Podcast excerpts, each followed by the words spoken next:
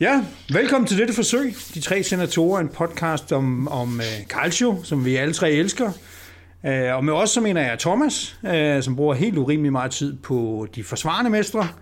Milan, undskyld, Inter selvfølgelig, uh, og Brian, uh, som, uh, som følger fodbold helt generelt, og mere specifikt Milan, og som jo kan gå hen og blive de kommende vinder. Det må vi jo se, det bliver rigtig snævert. Uh, vi skal høre meget mere Milan i dag, det er vores hovedemne. Jeg hedder Ulrik, og jeg følger de historiske og moralske vinder Juventus. Uh, konceptet er utrolig simpelt. vi interesserer os alle sammen for, for italiensk fodbold rigtig meget, og vi interesserer os også for det, der foregår uden for banen. Altså ejerskab, organisation, strategi og økonomi, alle de ting, der som i virkeligheden afgør, hvordan spillet bliver på banen. Uh, og det synes vi måske er lidt underbelyst, og så kunne vi godt tænke os at snakke med hinanden om det, selvom vi holder med tre forskellige klubber. Så vi mødes en gang om måneden, og så tager vi nogle emner op, som vi synes er interessante alle sammen. Vi lader kameraet køre og en køre, og så må folk øh, lytte med eller se med, hvis de har lyst til det. Øh, I dag skal vi snakke FFP, den nye øh, Financial Fair Play, eller hvad man skal kalde det. Øh, hvad bliver det for noget? Hvordan ser det ud? Og hvad kommer det til at betyde for både de italienske klubber og de europæiske klubber og magtbalancen?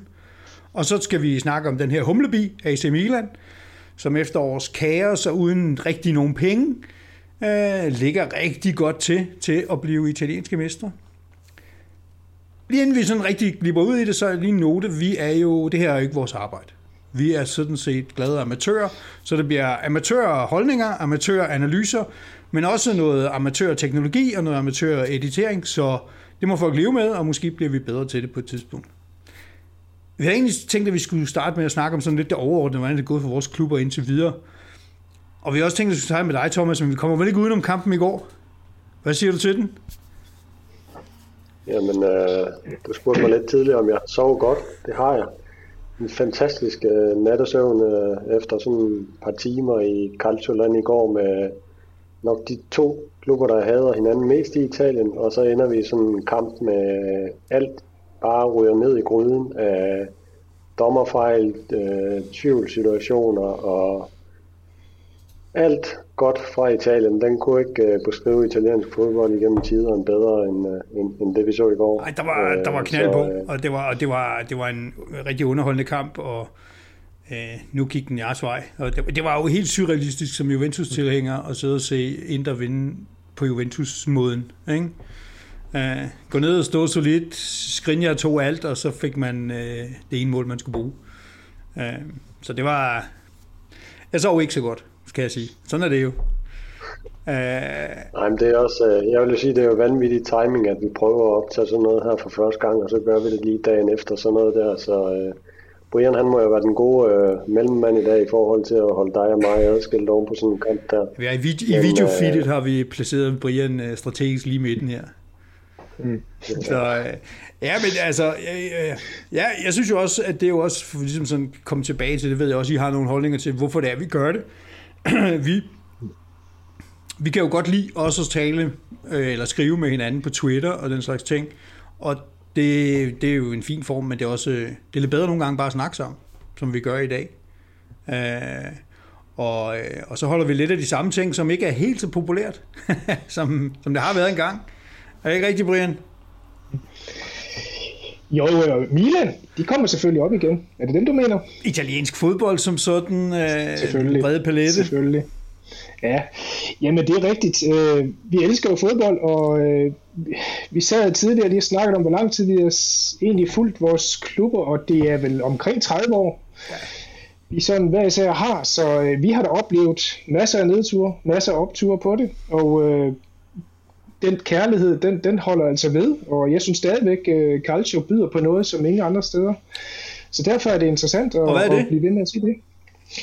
For dig? Drama, for eksempel. Jamen, ja. for eksempel i går, en kamp mellem Juventus og Inter, kan jeg jo godt sidde og nyde, og, og, og al den drama, der er på det. Jeg synes jo, øh, øh, vi har tit snakket om, der er forskellige taktiske øh, finesser ved Calcio, og det er der også, men de bliver også mere moderne. Derfor jeg stadigvæk synes, at, at Calcio er helt fantastisk. Det er jo lige så meget på stemningen udenfor med, øh, med stadion. Jeg synes, der stadigvæk er en fantastisk stemning på de italienske stadion, som jeg ikke rigtig ser andre steder. Altså man skal vel til Sydfrankrig eller Tyrkiet for at finde den der passion og den der øh, voldsomhed lidt der er i det. Man, man kan godt blive øh, lidt skræmt nogle gange, synes jeg på det, men, men når man har oplevet det live, så synes jeg ikke, det er så slemt, som, som, som det egentlig virker, men, men det, er, det er enormt medrivende på det. Så jeg synes lige så meget, det, det er fedt at se udefra, som det er at se selve kampen også. Det er jo faktisk også et emne, vi kan putte i vores emnebank. Øh, jeg var for, ja, det vil være et par år siden, øh, på Juventus Stadium, hvor, øh, hvor ultraerne strækkede. Det var altså en fesen omgang. Så er det det pæne polerede her fra Italien og så videre. De er, de, de, de er virkelig på godt og ondt en vigtig del af italiensk fodbold, de her ultraklubber, og dem, dem kan vi vende tilbage til. Det, det er jo faktisk en helt udsendelse for sig selv at tale om dem, ikke? Jamen, jeg så øh, en gang Milan mod øh, øh AS Roma, og det var der det der specielle skilt, det kom op, øh, inset coined, øh, reset AC Milan. Og øh, der havde de simpelthen øh, strækket de første syv minutter, og det er skræmmende at sidde på et fyldt San Siro, der er stille, ja. hvor man kan høre spillerne råbe til hinanden. Det, det er virkelig, altså jeg vidste ikke, hvad der skete inden, og jeg troede, var der nogen, der var død, eller hvad der skete. ja, eller ja, frygteligt. Og så kommer Kurva Syd ind, og så er der tryk på der i det syvende minut, men, men det er virkelig, det var, det var en klam oplevelse, for at sige det ærligt. Ja, det er sådan lidt, hvis man har prøvet at være på sådan et af de dyre stadions i England, Arsenal, Emirates eller sådan noget, der kan godt være rimelig kedeligt. Øh, Banabeo ja. faktisk også, var jeg været en gang, hvor jeg tænkte, hvor, hvorfor er de her mennesker, de sidder bare og snakker og spiser de der fuglefrø og sådan noget, ikke? Mm. Øh, så, så, så, ja. så der er virkelig, øh, der er virkelig der er noget mere tænding på og, og så videre. Men lad os, lad os putte den i emnebanken. Øh, det er jo en af de ting, som jeg i hvert fald godt kunne tænke mig at snakke om. Øhm, Thomas, uden at vi skal gå for meget ind i i går, men, men hvordan, hvordan synes du egentlig, hvis du skal kigge på Inter nu her, vi mangler hvad, en fjerdedel af sæsonen, 9-8 kampe, lidt afhængig af hvilken klub man er med? Jamen, øh, hvis du kigger i forhold til sidste år, så hvad har været godt, hvad har været skidt i Interland. Øh, vi har lidt færre point sidste år, 11 point færre. Øh, Øh, vi var 11 point foran Milan på det her tidspunkt sidste år. Nu er vi formentlig 6 point bagefter, hvis ikke Bologna de går hen og overrasker i aften. Det kan vi jo godt prøve at kunne svinge for. Men øh, det kan tyde på, at det er gået lidt tilbage. Jeg vil egentlig synes, at sæsonen, hvis jeg bare kort skal opsummere den, så for mig så er den lidt i tre dele. Du har den her start i sæsonen, hvor man vinder mod de mindre hold, men mod Atalanta, Lazio, Juve, Milan, Napoli. Så kom man foran i alle kampe, man har initiativ, og så går man lige pludselig døde efter den her time spil og får stillet sig ned. Øh, så kom man ind i sådan en anden del af sæsonen, hvor man er bag ud mod Napoli i november, og lige pludselig er der jo 10 point fra førstpladsen, og det hele det ser sort ud. Så får man så vendt den kamp og vinder den 3-2, og lige pludselig 4 point fra Napoli øh, efter den kamp. Og den bliver så startskuddet til den der stime, hvor vi har, er det otte sejre, vi har i træk, og efter, efter Lazio i starten af året er vi et point foran Milan og har den her kamp i baghånden mod Bologna. Og så, så i hvert fald, når jeg er på Twitter, det, det eneste jeg hørte der, det var, at Inter nu var de mestre, og vi kunne lige så godt afvikle sæsonen. Ja. Lige nu kører det bare videre med det her tog i 2022, og så måske belære af ens erfaring og ens uh, Inters Ulrik, du kender dem godt, de der, jeg har kaldt dem vinterkriser. Uh, winter is coming, og lige pludselig går man bare i stå, så jeg var måske lidt mere forbeholden, og vil gerne frem til, til marts måned, for jeg er jo sikker på, i hvilken retning den her sæson sådan peger. Fordi sæsonen er lidt, den er lidt asymmetrisk for mig, hvor kampen lige ikke kommer i samme rækkefølge i anden halvdel som i første halvdel. Og, og en, der har på en god måneds tid, møder man seks af de andre øh, top 7 hold øh, på tværs altså af Serie A, Coppa Italia, Supercoppen, og så har du lige to kampe mod Liverpool for at toppe det. Øh, og det, der vender tilbage for mig der i januar og februar, det er lidt det, vi ser i starten af efteråret mod de gode hold, at man har lidt sværere for det. For, for mig, der har en, der, en, der har to ansigter i år. Vi har et ansigt imod de mindre hold, hvor man er dynamisk, man er fleksibel, og øh, i højere grad, end man var under Konte, fordi Inzaghi, han bruger Chalanolio, lidt mere offensivt end Konte, han bruger Eriksen. Man, man sætter bolden lidt mere på spil, der er lidt mere frihed til den enkelte. Øh, og mod de lavere hold, så skubber man også mange mænd op bagfra og skaber rigtig meget, synes jeg. Mm-hmm. Så man har nok været sjovere at se på, end man var under Konte, øh, hvor det er lidt mere skabelonagtigt. Og for mig der omkring juletid, så, så er det også noget af det bedste interspil, jeg har set i adskillige år, øh, og offensivt indstille. Øh, men så er det lidt for mig, at det gør sig også gældende i den modsatte retning, når man så møder de gode hold. de hold der, hvor vi, vi ikke kan dominere i 90 minutter, og hvor man selv bliver skubbet tilbage i lange perioder. Under Conte, der ender man også i de situationer. Men man har bare lige Hakimi og Lukaku som de her våben til at, til at slå en kontra. Og det våben har man bare ikke i år. Man mangler simpelthen bare fart frem. Øh, du har lidt på kanterne med Dumfries og Perisic, men det er så også det. Men jeg, jeg synes, man tydeligt kan se det omkring Lautaro. Han er ikke god, når han får en bold 40 meter fra målet, for han er ikke, han er ikke super hurtig. Han er ikke god en mod en. Men han er god fra 25 meter frem mod mål, og den position kommer han mest op i sammen med Lukaku, fordi han har den fart til at kan, til at kan løbe i, i modstanderens bagrum også, og kunne lægge den af til en Lautaro, der så er tættere på mål. Så kan du bare ikke spille med Dzeko, øh, der søger lidt mere ned i banen og ikke, ikke får strukket spillet ud, ligesom Lukaku han gør. Øh, så, så man har slidt lidt mere i de sidste måneder, også for andet gelede. Nu ser jeg Dumfries og Perisic, de er vel de eneste, der har scoret for anden gelede øh, de sidste par måneder. Og så har man to angriber, du er afhængig af. Og når de så hver især ligger nummer to og nummer tre blandt de angriber, der har brændt de fleste store chancer i Serie A i år, så øh, kan det godt være, at man skaber mest. Det kan godt være, at man har flest af de her berømte fiktive XG-mål og point. Men det nytter bare ikke, når man ikke øh, sparker den ind i kassen. Øh, og det synes jeg, det præger lidt, øh, præger lidt gradet her på det sidste. Øh, så også det for mig, øh, som jeg hæfter mig med, det er den her afstand imellem Indre A og Indre B, som jeg samtidig har kaldt den. Du har Barella, Brozovic, Tjalhanoglu. Det er fint, men så når du skifter ned til de andre, så går du altså bare lige et niveau ned, hvis det kan gøre det. Øh, det ødelægger alt flow i spillet, og vi kan selv mm. se det. Brozovic han er væk, så er det to forskellige hold. Ja.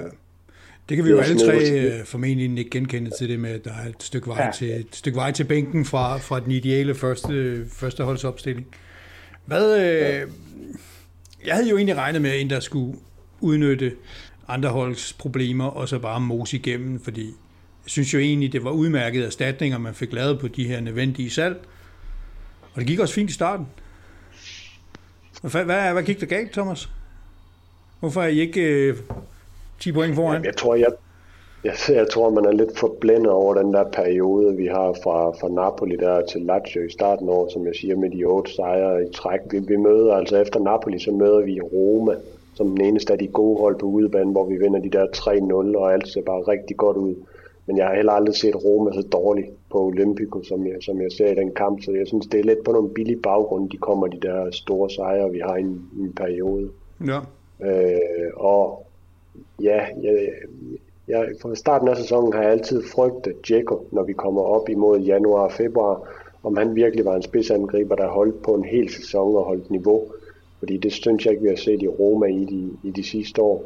Øh, så Dzeko og Lautaros timing der, hvor de begge to har været lidt kolde i starten af året, den, øh, den har, den har ramt lidt hårdt, øh, og så vil man jo gerne have alternativer der, og så passer det jo ikke rigtig så godt. Jeg ved godt, den indre mand skal ikke sidde og brokse over skader, ligesom øh, Brian han kan gøre det. Men Korea, det er nok det værste tidspunkt, han så kan gå ud på sæsonen, hvor de andre er lidt kolde. Øh, men for mig også Diego, det har været godkendt. Øh, han har lavet 12 mål, øh, men som sagt igen det her med, jeg synes imod de gode hold, og når vi ender i kontrasituationer, og står lidt dybere, så er han stort set ikke relevant der på banen, fordi han ikke har farten. Ja. Øh, Dumfries synes jeg starter sløjt og tøvende. Der er meget sådan lige ved at næsten varme. Så kommer der lidt slutprodukt på øh, i den gode periode der. Øh, jeg synes, han, øh, han har noget rigtigt. Han har noget energi, han har noget fart. Han skal, han skal bare lære at bruge det rigtige og på de rigtige tidspunkter. Øh, så, så hvad gik der galt? Ja, altså jeg tror, øh, jeg tror, der er nogle spillere, der også har kørt lidt på pumperne. Jeg synes især en Barella de sidste øh, to måneders tid. Øh, kan man godt se, at han har spillet non-stop fodbold i to år. Øh, og han, han har ikke lige det der drev med bolden længere i den. Vi så det også i går, at Rabiot, han stort set neutraliserer ham igennem sådan en kamp. Han har lige et par små rates der, hvor man, hvor man kan kende ham lidt i forhold til tidligere, men, men han er nøglen for mig i hvert fald, hvis vi skal hvis vi skal have noget godt ud af de sidste otte kampe her, komme op og true Brian og de røde sort, det er, det er bare Barella for mig, der skal finde frem til hans øh, efterform. Øh, ja, det er interessant. interessant. Jeg synes, du tøver lidt. Du ikke, det er ikke sådan, du siger, nu, nu vandt vi over Juventus, nu fik vi den her utrolig heldige og vigtige sejr, og nu, kan vi, øh, nu kommer selvtilliden, og nu øh, kommer vi blæsende efter de der lillebror. Jeg, jeg tror på det i de her otte kampe. Man har Roma Roma hjemme, og så har man, øh, så har man stort set alle hold fra den position 10 og ned efter, så man får rigtig mange af dem her, man skal vinde på papiret. Men, øh, ja. men jeg, jeg vil godt lige se, jeg synes, Diego og Lautaro er kolde, og for mig så skal han virkelig finde ud af at mixe de fire forrest rigtigt mod de forskellige hold fra gang til gang. Øh, for der skal komme noget mere fra en Correa og en Sanchez som, øh, som afveksling nu her på stabil øh, niveauer. Som jeg ser, så ja, så skal ind, og ind, der skal have syv sejre og uafgjort, i de sidste, øh, hvis, hvis man skal blive mester. Ja. Jamen interessant. Hvad med, hvad med ja. naboen? Ikke lillebroren, men naboen. Uh, Milan, hvis du sådan... Du, du får altså, taletid senere. Altså, ja, okay, vi, vi, kan godt klare det. Okay. Vi kan klare det. Jamen, det synes jeg er... Øh, jeg synes, det er en solstråle historie. Jeg synes, der er stor optimisme. Uh, Milan startede jo ud som lyn og torden. Øh, klart det godt, så gik de død. Og så øh, havde jeg egentlig forventet, at nu går vi ind i det klassiske Milan-sæson med skader og karantæne og alt muligt andet. Det er et ungt hold bestående af gamle spillere også, som, som knækker og har langvarige skadesperioder. Det jeg så også bare synes, der er sket i år, det er, at øh, der er kommet øh, nye spillere til, som har erstattet de spillere, som jo egentlig er blevet skadet. Kær har fået en langvarig skade, og vi ser Kalyly, som bare går ind og overtager fra dag 1. Øh, og så har Milan fundet en stabilitet. Øh, deres bundniveau er ekstremt højt. Og jeg synes sidste år, der kunne de spille fantastisk. Og så kunne de også fuck fuldstændig op. Og det er jo noget, man ser med unge spillere nogle gange. At øh, nogle gange så går det lidt til hovedet, og så gider de ikke løbe med tilbage. Står og slår ud med armen og det. Det ser man ikke meget af i år. En spiller som øh, Theo Hernandez, Thomas' øh, når han nu ikke kan bande os med Romagnoli mere, så må det jo blive til Hernandez. Så øh, han, han har fundet lidt mere øh, disciplin i sit spil. Det kan blive bedre, men der er lidt mere i det. En spiller som Leao er jo blevet en kniv, der kan skære igennem alle forsvar, og han, har, han står heller ikke nu og slår ud med armene, hvis hans øh, tredje eller fjerde dribling ikke øh, lykkes, så går han igennem. Tonali har jo hvis skyld er det? Sat sig på... Hvis skyld er, er det der Pioli? Er det Zlatan og Giroud? Hvem, hvem er det, der bestemmer? Jeg tror, det er mange. Jeg tror ikke, øh, man kan sige det en. Jeg tror, det er stille Det er et godt miljø. Ja. Der er et godt miljø i Milan lige nu, der er tillid, og det er også, der er rum til at lave fejl, men øh, man går ikke i panik, hvis det går galt, og, og skulle Milan ikke vinde i år, så er det ikke en fiasko for klubben, fordi at, jeg tror egentlig først, de regner med, at det er næste år, eller næste år igen, at de rigtig skal op og kæmpe med det. Så det her, det er bare en bonus, men de har fået blod på tanden, og de begynder at snakke favoritværdighed om, at nu er der finaler og det. Og øh, så bliver jeg også bare nødt til at sige, at der er jo kommet to ekstremt gode franskmænd øh, i Manjang. Han har jo... Øh, Ja. Han er jo en, en, en kæmpe styrke i det der mål der, ikke? Og så er der en spiller, der hedder Giroud, som scorer i de vitale kampe mod Inter for eksempel. Og, og det er ikke, altså sådan en målrev, som kan luske rundt og ikke lave en skid, være med i lidt pasningsspil også. Og så lægger han den bare ind og, og sikrer de der vital 1-0 sejre. Og hvad er det, Ulrik? Hvad er det 1-0 sejrene, de sikrer? De sikrer mesterskab, ikke? Det er det, de gør. Øh, jeg kan næsten så, ikke, så jeg, synes, jeg, jeg, jeg, jeg, kan simpelthen ikke overleve, hvis Zlatan han vinder et mesterskab med Milan. Altså, så må de få det næste år eller sådan noget, ikke? Altså, det, jeg, jeg kan ikke have det.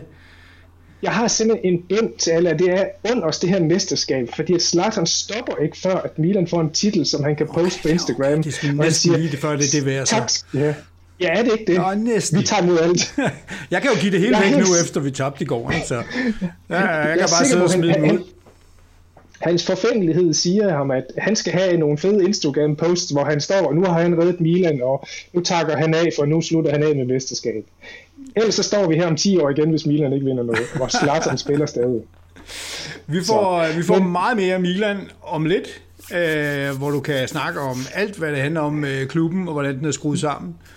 Så vi skal runde Juventus, så er det jo også en lidt speciel sæson, der startede helt katastrofalt. Det starter egentlig med, at man får Allegri tilbage, og nu tror vi på, at det bliver sådan lidt mere ro på. Så frygtelig, frygtelig start. Og, og så har det været op ad bakke siden, når man har været nødt til at gå tilbage til de gamle gyder, som jo er at prøve at lukke af og, øh, og, og, og vinde nogle kampe 1-0, øh, eller 2-1, eller hvad det bliver til jeg synes egentlig, de mest interessante kampe, som Juventus har spillet, som sådan peger fremad, det må man spillet mod Villarreal, hvor det gik frygtelig galt, men man egentlig prøvede, og så i går mod Inter, hvor man også prøvede, og det gik galt. Og så må vi håbe, at det ikke bliver sådan, at vi siger, okay, så skal vi for evigt bare stå og uh, rope dope ned i, i den ene ende, og, og håbe på, at Kisa kommer tilbage og kan løbe stærkt, ikke? Så, uh, så det, bliver, det bliver lidt spændende at se med Juventus, men det tænker jeg også, at vi kommer tilbage til. Jeg vil da gerne sige noget om i en senere udsendelse. Så uh, nej, jeg synes, egentlig, jeg synes egentlig, det vil være meget godt omkring de her ting. Hvad med de andre hold? Fordi nu er der de tre, som vi holder med, og som vi, der, er der nogen af de andre, der har skilt sig ud, enten sådan positivt eller negativt? Jeg synes, at Atalanta, de er skuffet ja. i år. Og øh, altså, med til historien om, at Milan ligger nummer et, der ligger jo også historien om, at øh, ja, Juventus lever ikke op til forventningerne, men det gør Atalanta heller ikke. De kunne godt have været øh, øh top 4 hold også, øh, hvis vi kigger på de senere sæsoner. Så der er jo, det er jo altid det der med, hvem topper, og hvem, hvem har i nedgangssituationer. Der, der synes jeg, at Atalanta, de, øh, ja, de skuffer mig i år. Tror I, de kommer tilbage? Altså, er de tilbage i top, øh, som top 3 hold næste år, eller er den her periode nu ved at være slut? Hvad siger du, Thomas? Jeg tror heller ikke, øh, jeg tror ikke på det. Jeg tror faktisk, der er lidt Gasperini-rust på vej i den trup, der han kræver meget, det slider især over mange år, øh, og så synes jeg bare, øh, jeg synes, de starter godt. sled øh, ændrer ned, ned, hvad var det, på 14 dage, I blev slidt ned? Ja, ja, vi, dengang så skulle vi ikke bruge så lang tid på at blive slidt ned, så øh, nej, men jeg synes, de klarer Gosen sig ude for den der i efteråret, det kommer de egentlig godt igennem, og ser godt ud omkring nytår, men Zapata også ude i starten af 2020, den klarer de bare ikke. De mangler simpelthen bare topniveau i forhold til tidligere, og de er også top 8, mener jeg, i de indbyrdes kampe, der er det dem med det laveste pointsnit.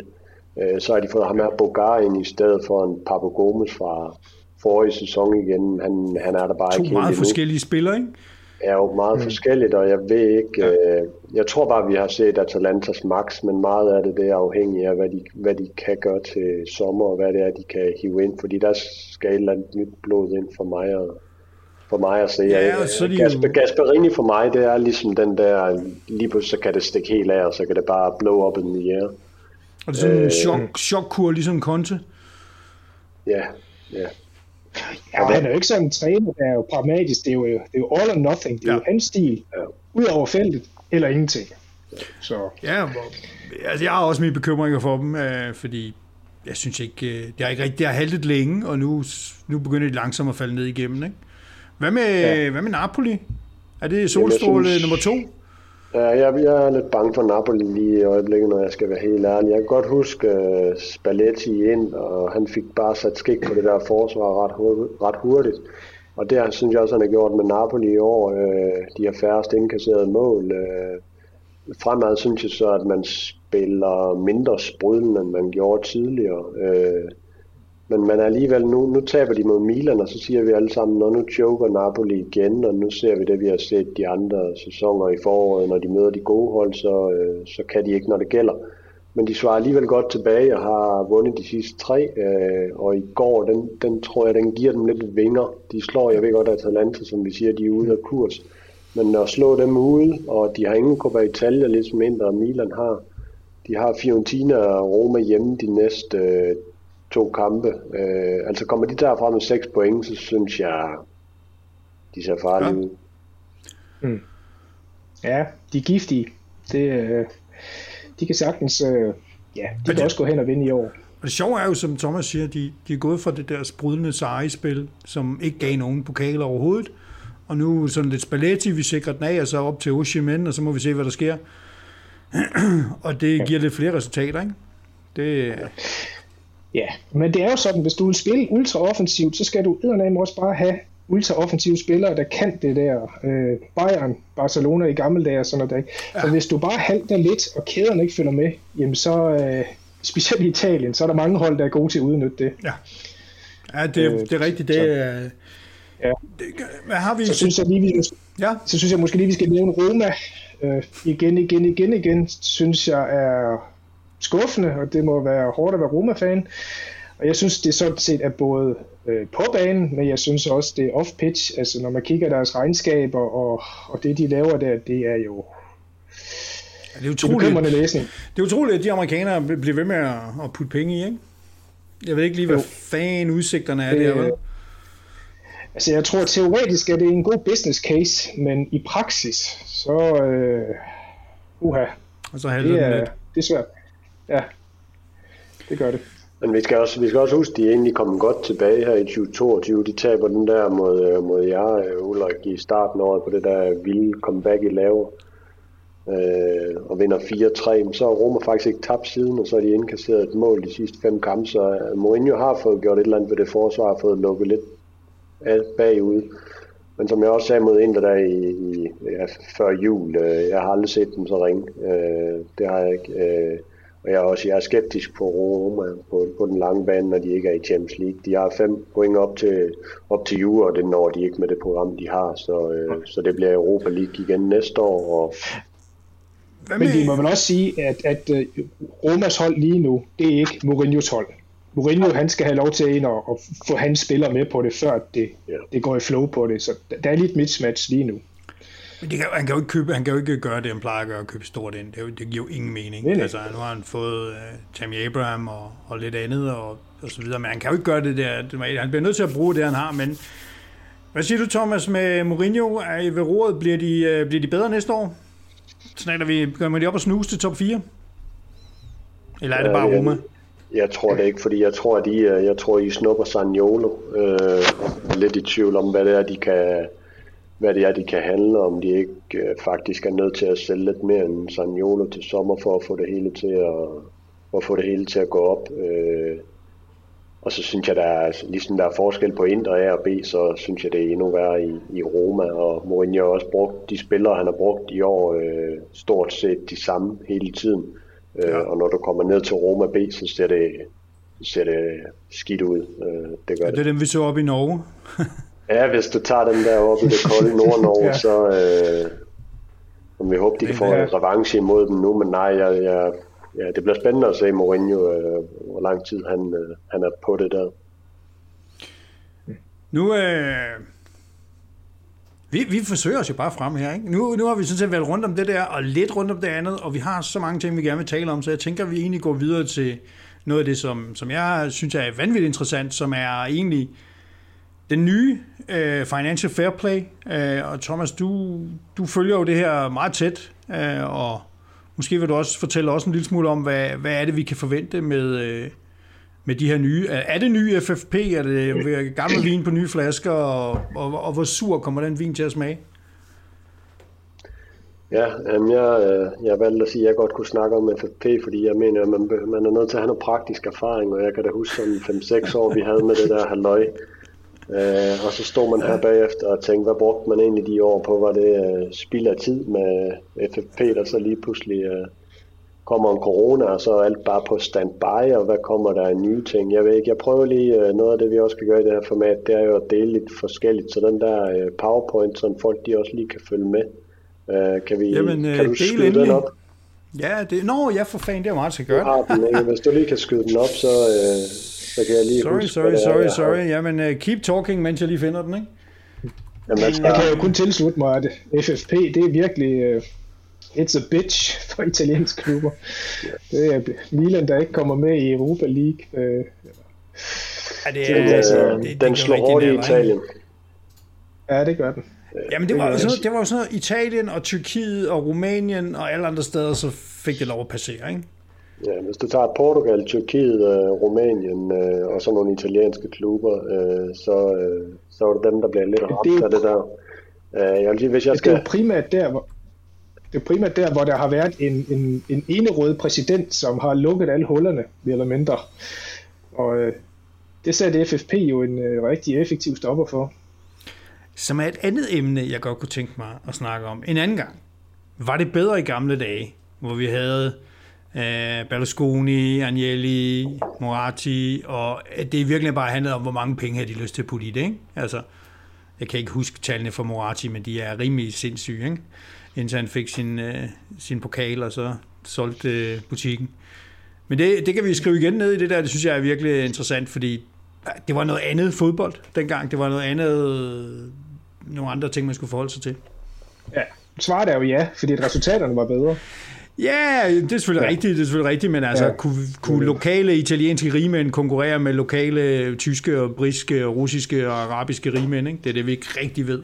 Ja. Skidt med det. Nå, Thomas, sige... fortæl os, hvad er det her for noget? lad os sige i dag med Moratti, at hvis han dengang brugte 7-8 milliarder på det projekt, altså er det ikke blevet billigere i dag, så hvis man står nede i Italien og har 15 milliarder, så kan det være, at man skal hoppe sig ud i det i dag. Men nej, også øh, FFP for Dummies, som vi kalder det, Financial Fair Play, det uh, bliver reguleret af UEFA øh, med det der CFCB-organ, de har, som i den første form tilbage i starten af 10'erne efter finanskrisen, hvor klubberne taber for mange penge. Jeg tror, det er halvdelen af alle klubber i Europa, de har underskud på driften, og det er umuligt at betale sin gæld tilbage i den situation, og så vil man simpelthen bare hindre, at fodboldklubber de bliver rige ejeres legetøj, der bare poster penge i, i udgifter som transfer, så derefter dækker underskuden på flere hundrede millioner euro hvert år fra deres egen lomme. Øh, Serie A bliver Roma og Inter ramt, og de får lavet de her settlement agreements. Øh, Milan er ikke i Europa League, som Brian siger. Øh, men den første form med FFP, det er, at du forpligter dig til, at du må have et maks underskud på driften årligt hen over, hen over tre år. På først er det 40 millioner euro, og siden han bliver det til maks øh, 30 millioner euro. Øh, så kommer corona som sagt der for, for to år siden, og alle klubber taber jo deres stadionindtægter især. Øh, og så siger det sig selv, at de fleste klubber i større eller mindre grad kører med underskud og alle vil formentlig være offer for FFP, så UEFA de sætter FFP på standby.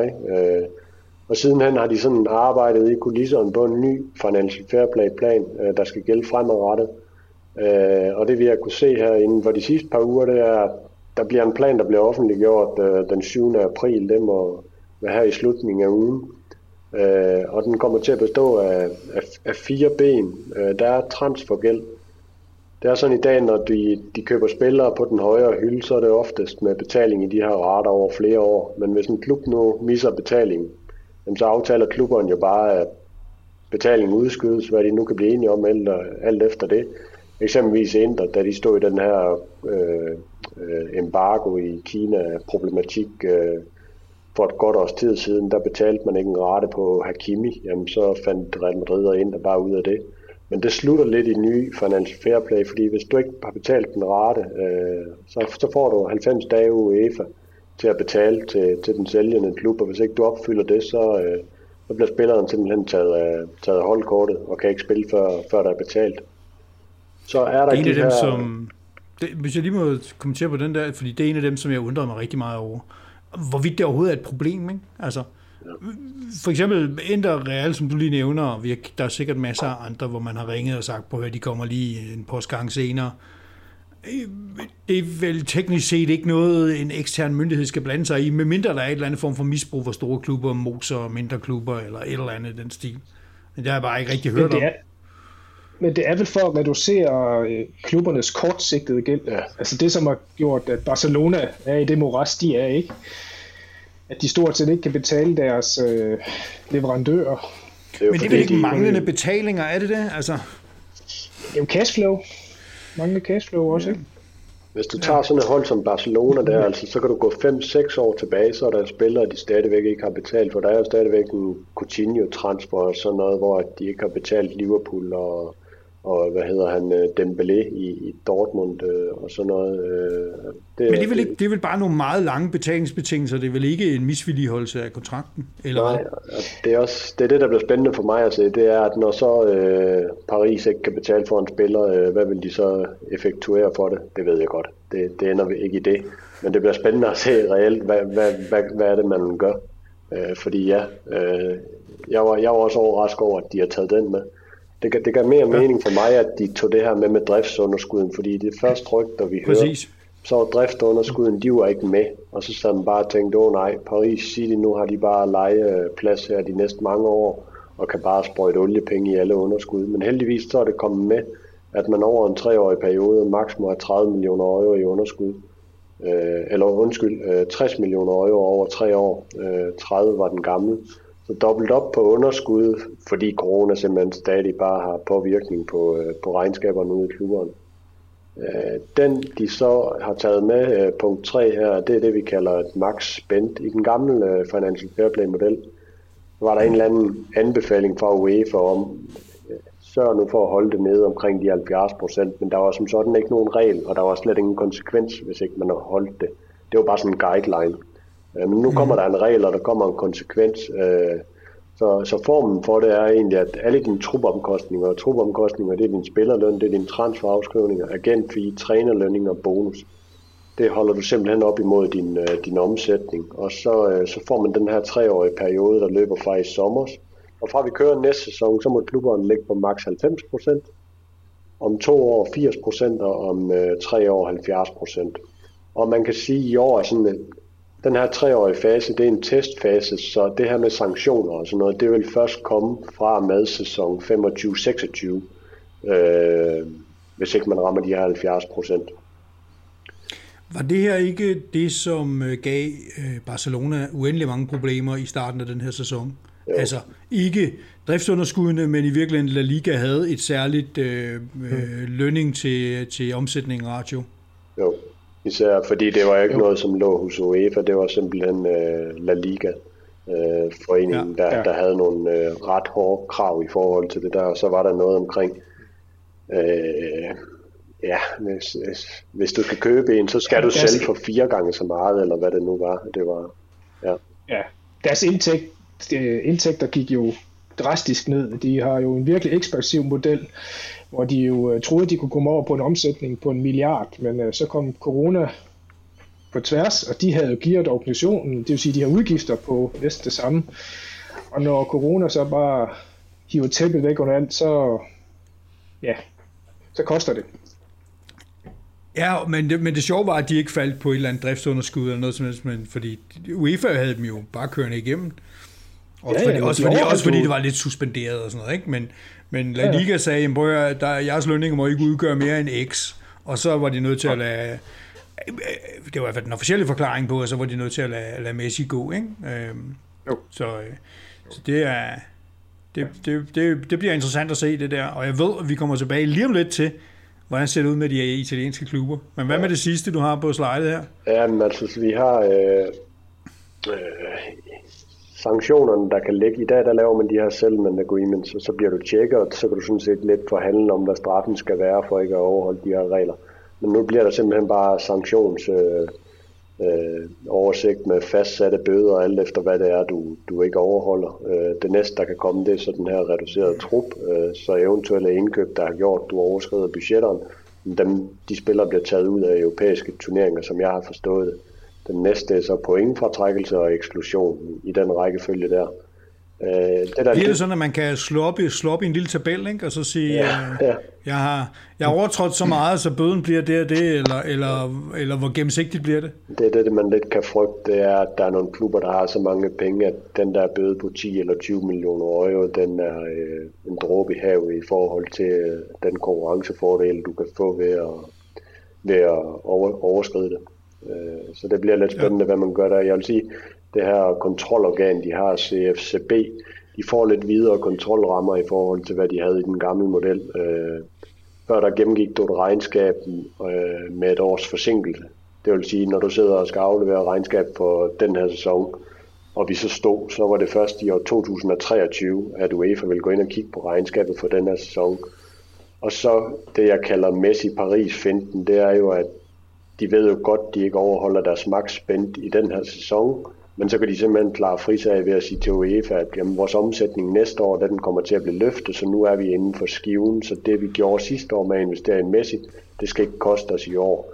Og det er der lagt lidt op til, at de kan gå ind, øh, i hvert fald hurtigere, og, og tjekke de her regnskaber igennem sammen med klubberne, og så, og så lukke ned for det. Øh, men lad os nu se. Øh, man er altid lidt spændt på Katar, hvad, hvad UEFA siger, hvis der lige pludselig er nogle penge, der ryger, ryger fra Katar til Europa. ja. ja, for de gennemgår vel næsten regnskaberne real time, eller i hvert fald meget aktuelt. Jo, fordi de har ikke den der års forsinkelse. Nej, typisk så vil vi jo sidde og øh, færdiggøre den her sæson på banen i juni måned, og så klubberne kan aflægge deres regnskaber der en gang i september og oktober, og så forestiller jeg mig, at det, at det er på det tidspunkt, at de vil gå ind Øh, øh, eller de er nødt til at gå ind tidligere end det jo, øh, og være med bag om klubberne i forhold til, hvad, hvad deres magtspænd det, det har været i den sæson. Ja, så det giver også klubberne nogle udfordringer, sådan rent regnskabsteknisk, at ja. komme med et, øh, et godt skud på, hvordan året det bliver lidt før. Ja. Ja, så, og så jeg ved ikke lige, hvordan de i praksis vil gøre det, men, men ellers så, så må UEFA ud at have en hel del revisorer rendende rundt, øh, øh, eller til at modtage post fra klubberne og så videre. Det bliver lidt øh, cirkusagtigt. Men lad os, øh, lad os lige prøve at se ja. det næste slide her, fordi det begynder det også at, at blive lidt interessant, hvordan det ser ud med de italienske klubber. Ja, det, øh, det jeg lige har lavet er nu, det er kun spillerlønninger og transferafskrivninger, så trænerløn, agenter, bonus, som er lidt mere uigennemsigtig for de enkelte klubber, det er ikke taget med her. Øh, så reelt så vil de her, den her ratio, vi ser ud til højre i tabellen, den vil faktisk være øh, noget, lidt, lidt højere, ikke? noget højere for de italienske klubber, end det vi lige ser der, øh, ud fra hvad vi forventer, de lander på i år i omsætning. Men hvis vi tager de fem største budgetter i Serie A, øh, de tre store der, øh, og så Napoli og Roma, så er det Roma, der umiddelbart vil få de største udfordringer med at komme ned på de, de 70 procent om, øh, om tre år. Napoli hvor Champions League-indtægter i næste år, vil nok der komme ned omkring Juventus-niveauet, omkring de 70 procent. Øh, men sådan lige sådan, når du ser de tal her, så kunne man jo godt fristes til at kigge på det og være lidt fortrøstningsfuld på de italienske klubbers vegne, fordi man er nogenlunde inden for skiven. Øh, udfordringen er bare, at de her italienske klubber, de har de her driftsunderskud på 50 millioner euro op til 200, og hvor Milan og Napoli nok ligger, ligger bedst øh, med CL igen næste år, og, og øh, Juventus Roma ligger værst på driften PT, og en, der ligger et eller andet sted midt imellem og svæver der. Øh, men de italienske klubber får bare øh, de får flere penge ind på stadion næste år, når tilskuerne de er retur 100%. Men det hjælper dem for lidt, fordi de har slet ikke nok til at komme ned omkring et maks underskud på 20 millioner euro øh, årligt om, om tre år. Øh, de mangler bare den her omsætning fra deres eget stadion på, øh, på 50-80 millioner euro. Øh, så for at de når i mål om tre år, så vil vi, vi, vi vil stadig se klubber, er nødt til at skære trupbudgetter hen over de næste par år. Det er min, øh, det er min formodning. Ja, altså, altså klubber ja. som Roma, altså det, det batter jo ikke så meget, at der kommer tilskuere tilbage. De, de, de har jo ikke stadion, de har ikke nogen som helst faciliteter rundt om, og så videre. Så, så det, det, bliver, det bliver noget rod, ikke? Roma, Roma uden Champions League øh, kører med et spænd på øh, 183 millioner euro i år, som vi kan se der, øh, og de skal jo de skal jo ned langt under, langt under Milan. Ja. Øh, hvis ikke de har Champions League for mig at se. Ja. Nu kommer vi tilbage til det om lidt, men uh, Milan, det er jo helt uh, vanvittigt det der med uh, under halvdelen af Juventus' budget, ikke? Ja. Men det, det kan være, at vi får en forklaring på men, det senere. Ja, det, det er keine hekserej, noget behendigkeit. Altså, det har jo heller ikke været uden, uden nej, nej, nej, uden smerte. det koster 10 år, ikke? Men ja, jo, jo, og man må også sige farvel til et par spillere øh, under stor virak, kan man sige. Men, øh, Altså, hvis... Hvad med, nu står der nederst på slidet her, så står der udfordring med fantasisponsorater. Ja. Det kunne jeg jo godt tænke mig at høre lidt mere om. Øh, jamen det der, det der egentlig ligger lidt i det, hvis vi smider det op på europæisk øh, niveau, det er øh, noget af det, jeg i hvert fald godt kunne tænke mig, man havde sådan en model her, det er der ikke nogen forlyden om, at det ville komme. Men den her gennemsigtighed i forhold til de her øh, sponsorater, vi har før set Paris og City være lidt i noget turbulent på Financial Fair Play, som ikke rigtig endte med noget, og hvor der senere i hvert fald er kommet øh, rapporter frem omkring ejerrelaterede øh, selskaber, som øh, havde en eller anden postkasseadresse et eller andet mærkværdigt sted i verden, og lige pludselig var det pågældende firma så interesseret i at lægge sponsorater på 40, 50, 60 millioner euro om året i øh, Paris og City. Øh, og det er nok det, jeg savner lidt i den her Financial Fair Play-model, at der er noget omkring validering af de her sponsorater. Øh, og det bliver interessant at følge. Om omsætningen kommer til at stige hos Paris og City øh, de næste år fra alle mulige nye øh, sponsorer, der lige pludselig på mærkværdig vis skulle have en interesse for, øh, for at smide penge i fodbold, øh, selvom de aldrig har haft det før. Øh, men jeg vil sige, summa summarum, så er forslaget faktisk lidt mere stringent, end hvad jeg havde frygtet, øh, når UEFA og Paris, de er så meget flet ind i hinanden, som de, som de er. Mm. Altså, de, de bliver simpelthen nødt til at kigge på de der og finde en model for det der fair value. Altså, hvad er et sponsorat værd? Fordi nu mm. så vi den der Deloitte Money League, at Manchester City nu er det, den klub med den største omsætning lige pludselig, ikke?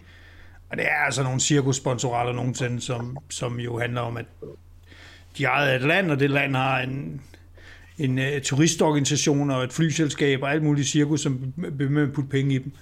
Og det, ja. det kunne jeg godt tænke mig, at man fik forholdt sig til. Hvis man overhovedet skal forholde sig til den her slags ting, men det er jo sådan en anden snak. Ja. Det er 50 millioner euro. Ja, lige nu er det jo anarki.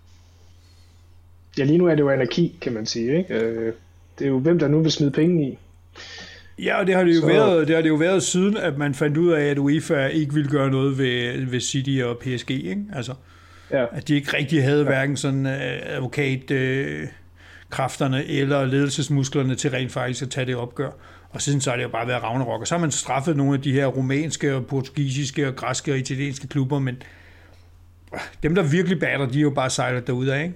Og det, det, er jo, det er jo dybt problematisk. Kommer det til at fortsætte det her, Thomas? Er det her, er det her en styrkelse af dem, som har stærke pengefolk i ryggen?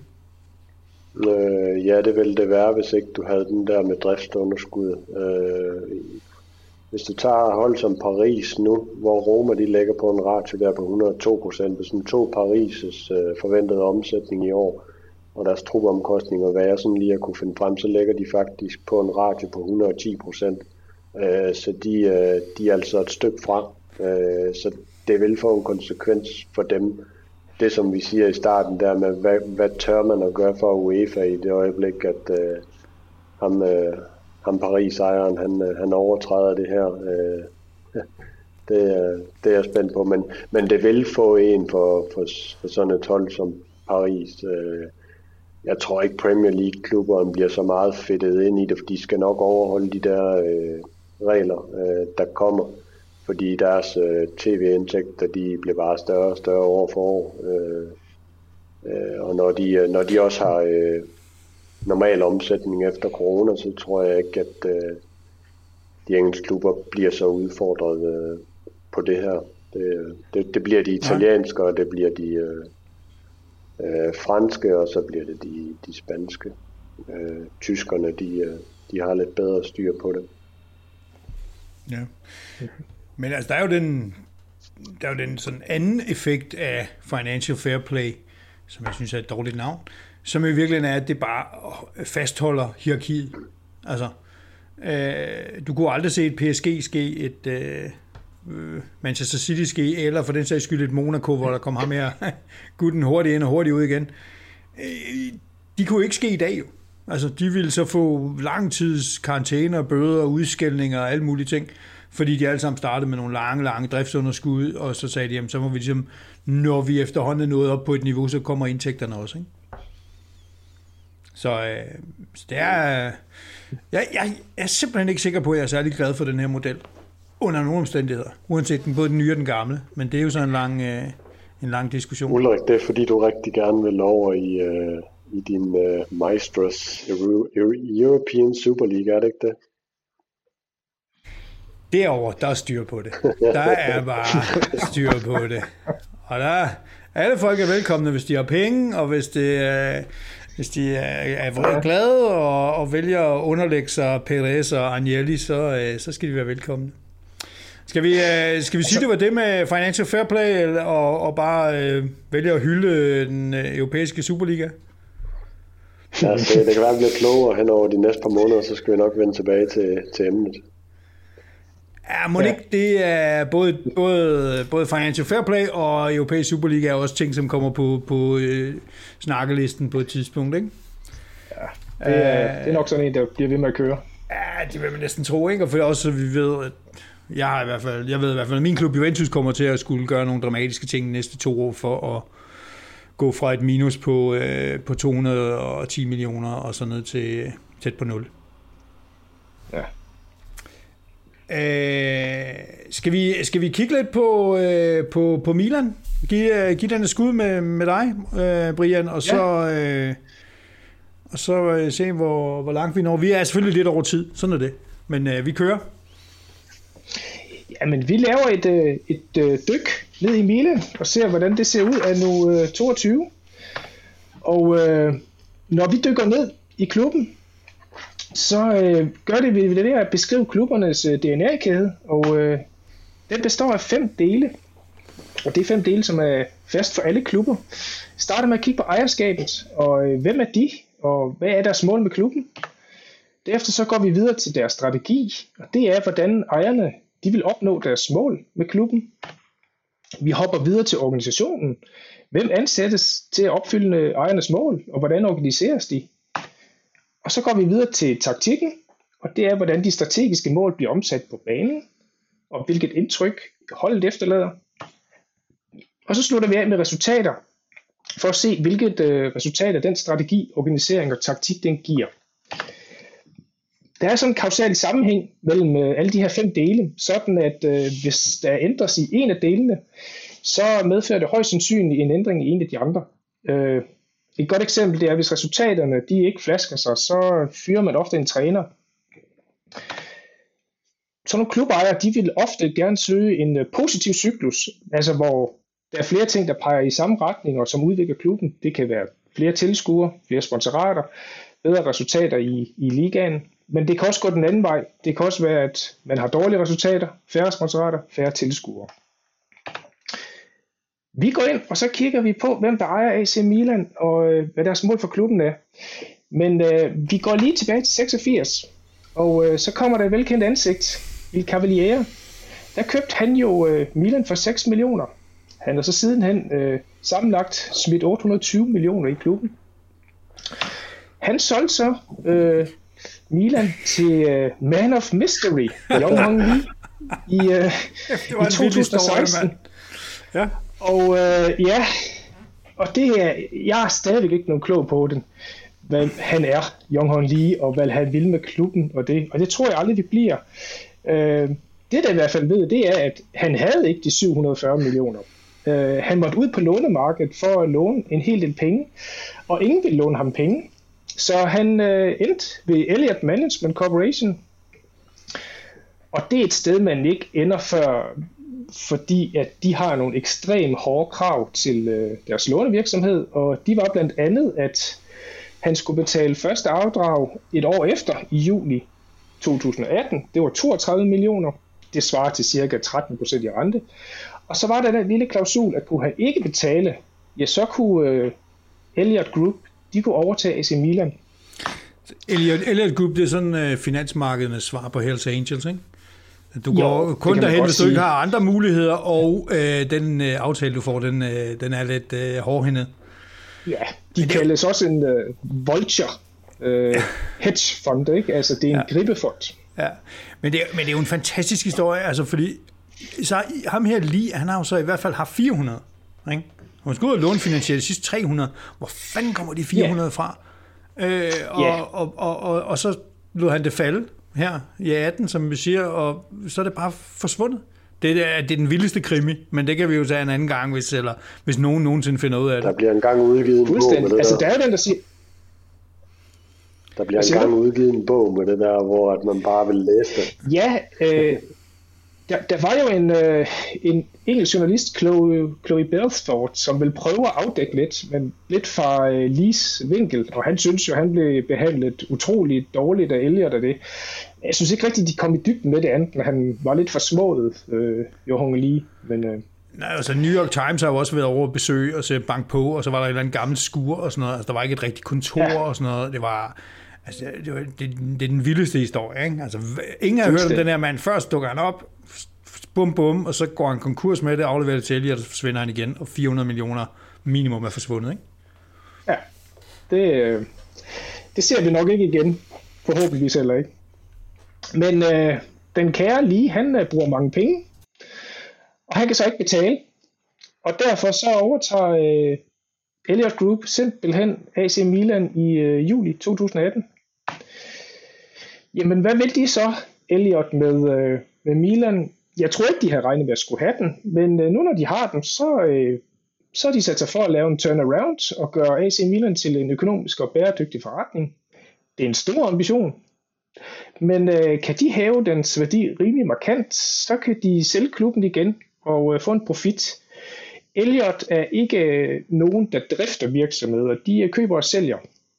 Så de vil på et givet tidspunkt sælge og de går efter en, øh, en, en salgspris på over en milliard. Og når de gør det, ja, det er svært at sige. Det ved de to herrer, Paul og, og Gordon Singer nok.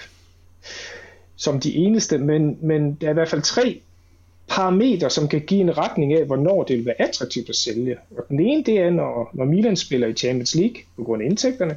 Det gør de nu. Det andet, det er, når de har et godkendt og et, øh, eller påbegyndt finansieret stadionprojekt. Penge i den her projekt, det er ikke det store problem. Det er lige en kommune, der skal makke ret og finde en grund, som, som der kan bygges på. Så det kan godt tage tid. Og den sidste, det er, når Milans indtægter de er hævet, så budgettet det er i balance eller giver overskud så vil øh, Milan være meget attraktivt at sælge videre. Altså til, til sommer, så mangler I jo kun et stadion, ikke? Så er de to andre på plads. Ja, lad os se. Lad os tæt på, se. Tæt på, men, ikke? Øh, tæt, tæt på, ja. Men, men øh, der, det, det begynder også at være flere og flere rygter omkring, øh, omkring salg af Milan. Der er forskellige øh, nordamerikanske andre investeringsfonde, som også har andre sportskonglomerater i sig, som begynder at, at give bud på en milliard. Og, og det her er jo virkelig vanvittigt interessant. Har det været en god ting for Milan, eller en dårlig ting for Milan at blive overtaget af nogen, som er iskold over for fodbold, og som bare siger, vi har brug for, at I øger jeres værdi med øh, 30-40 procent? Det er jeg glad for, at du stiller lige nok det spørgsmål, fordi det kommer jeg ind på helt til sidst. Der kommer jeg med en, en vurdering af det. Øh, de har også en vision, og de skriver, at den er klar, men det synes jeg nu bestemt ikke, den er. Det er en lang en, og ikke ligesom fordi den er visionær. Men de har i hvert fald tre hovedområder, de gerne vil gøre noget ved, og det er jo økonomisk reorganisering, altså de skal have Milan til at give overskud, så vil de øh, øge holdets kvalitet og få den tilbage i toppen af italiensk europæisk fodbold, og så skal de finde de rigtige løsninger til stat. Og nu det her, det er lidt en ældre vision, så sådan øh, San Siro er ligesom ikke rigtig en option mere. Det bliver et nyt stadion, der skal bygges. En lille fun fact, øh, det er, at Elliot Group, de ejer faktisk kun 95,7% af Milan. De omorganiserede nogle aktier til Blue Sky for et par år siden. Det er også en investeringsforening, som de har lidt at gøre med, så de ejer næsten 4,3%. Og så er der faktisk en lille bitte, bitte minoritetsaktionær, der hedder APA. Det er små aktionærer, som ejer 0,07 procent af aktierne.